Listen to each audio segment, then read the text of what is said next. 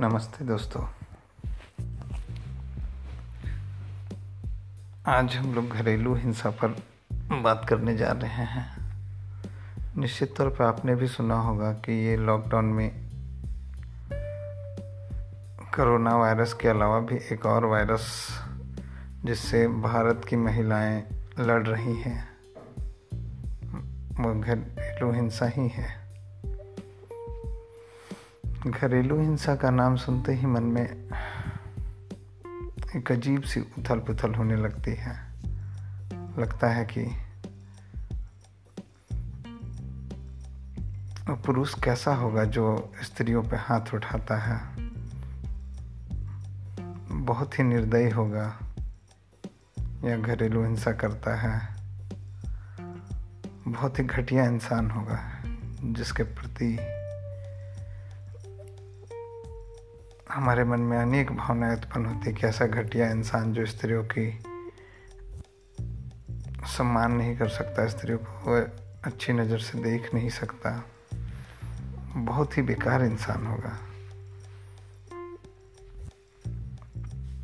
ऐसे इंसान को कड़ी से कड़ी सजा देनी चाहिए, सबक सिखाना चाहिए, तमाम बातें ये सब हमारे दिमागों में आते रहती हैं।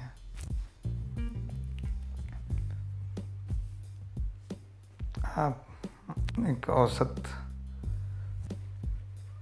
या किसी भी भारतीय के सामने घरेलू हिंसा के बारे में बात करें तो एक ऐसी अवधारणा बन के आती है कि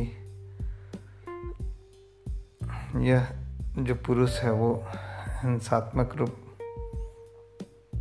अपनाकर एक राक्षस बन जाता है। और वो राक्षस एक अबला स्त्री को खाने के लिए दौड़ता है, मारने के लिए दौड़ता है। लेकिन आज का विषय यह है कि इसमें दोषी कौन है? इसके लिए कौन दोषी है? इस पर थोड़ा ठंडे दिमाग से सोचने की आवश्यकता है। वैसे अगर देखा जाए तो इसके कई कारण हो सकते हैं। पुरुषों के द्वारा अधिक शराब का सेवन करना, लेकिन शायद इस लॉकडाउन के पीरियड में शराब भी उपलब्ध नहीं है जो पुरुष शराब का सेवन करें और अचानक से घरेलू हिंसा बढ़ जाए। और क्या कारण हो सकता है? पुरुष प्रधानता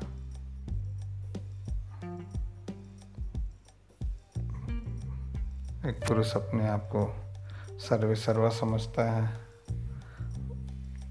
और स्त्री कुछ बोलती है तो उसके ऊपर अपना धौस, अपना रौब झाड़ना चाहता है। ऐसा सभी के साथ नहीं हो सकता है। हाँ कुछ लोग एक दो परसेंट हो सकते हैं ऐसे।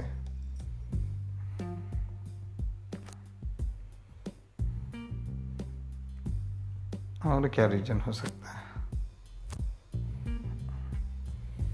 वैसे अगर तथ्यों की बात करें तो आजकल एक तथ्य, जो फैमिली कोर्ट के बाहर देखने को मिलता है, जो बहुत बड़ा रीज़न है, वह है मोबाइल फ़ोन अक्सर होता क्या है घरेलू हिंसा में?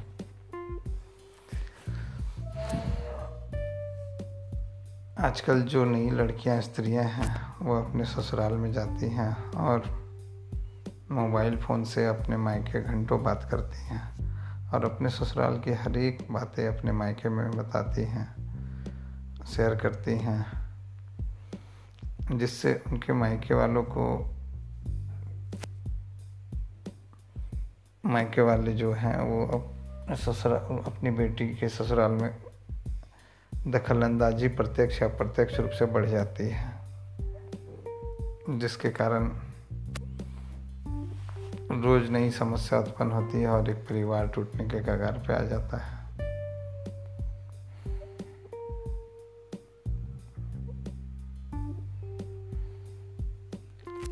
और क्या कारण हो सकता है? अगर आप सोचे, विचार करें, अपने आसपास की घटनाओं से अगर कुछ निचोड़ निकालें तो आजकल की स्त्रियाँ कहीं ना कहीं ज़्यादा महत्वाकांक्षी हो रही हैं। वह अपने बूढ़े बुज़ुर्ग सास ससुर के साथ रहना पसंद नहीं करती। उनको आज़ादी चाहिए, अकेले रहना चाहती है। यह भी एक रीज़न हो सकता है।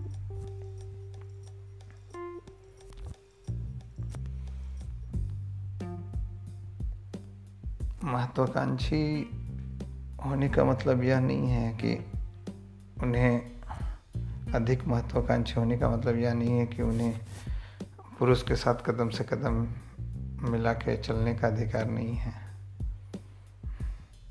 हाँ लेकिन उन्हें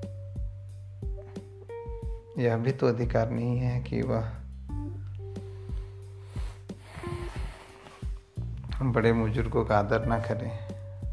आपने देखा होगा कि पहले के ज़माने में स्त्रियाँ एक बड़ा सा बड़ा परिवार संभाल लेती थी, जो जो संयुक्त परिवार में रहती थी। और बहुत कुछ कमियाँ होती थी, कठिनाइयाँ होती थी, फिर भी वह हँसते खेलते बिता लेती थी, संभाल लेती थी, निभा लेती थी। लेकिन आजकल की स्त्रियाँ कहीं ना कहीं अधिक महत्वाकांक्षी हो रही हैं। उनके घर अगर कोई एक दो। एक दो नया मेहमान आ जाए तो उन्हें बोझ लगने लगता है।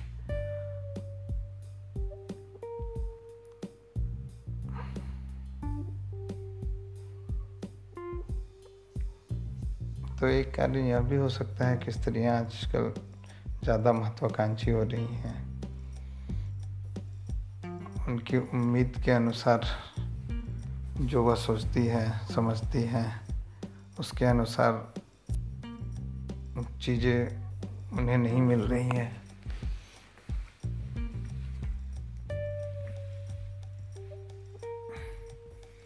लेकिन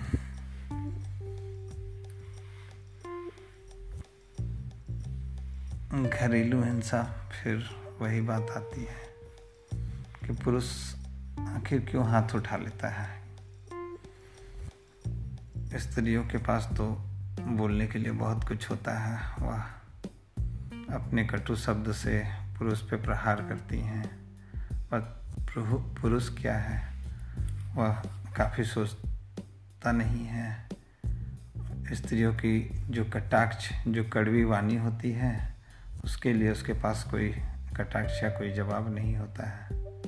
तो जब एक हिट मोमेंट आता है तो उस हिट मोमेंट तक वो बर्दाश्त करता है और अचानक उसकी पुरुषता जाग उठती है और वह स्त्री पे हाथ उठा बैठता है।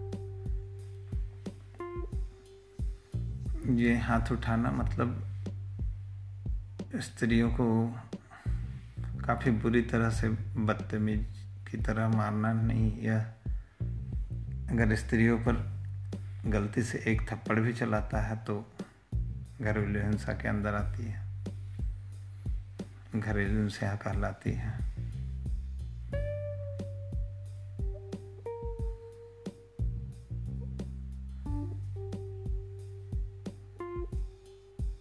कहीं ना कहीं हमें सोचने की ज़रूरत है कि इसके लिए कौन जिम्मेदार है। अगर हमारे मन में यह धारणा बैठी हुई है कि घरेलू हिंसा के लिए सिर्फ़ पुरुष जिम्मेवार है तो कहीं ना कहीं हम गलत हैं। हमें इसकी सच्चाई तक, जड़ तक जानी चाहिए कि आखिर हो क्या रहा है। तब हमें पता चलता है कि घरेलू हिंसा में सिर्फ़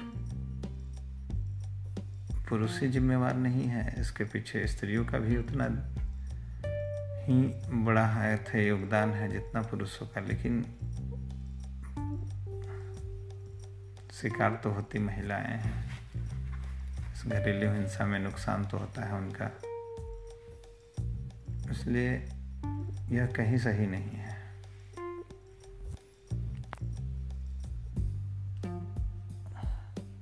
आज स्त्रियों को एक काउंसलिंग की ज़रूरत है कि वह समाज को कैसे निभाएँ अपने रिश्तों को कैसे सजा कर सजो कर रखे। और पुरुषों को पर भी चाहिए कि वह छोटी छोटी बातों पर अपना आपा ना खोए। तो निश्चित तौर पे ही हम इस समस्या का समाधान ढूंढ सकते हैं। बस इतना ही। अगर आपके मन में कोई और विचार, प्रश्न, राय हो तो ज़रूर शेयर करें। धन्यवाद।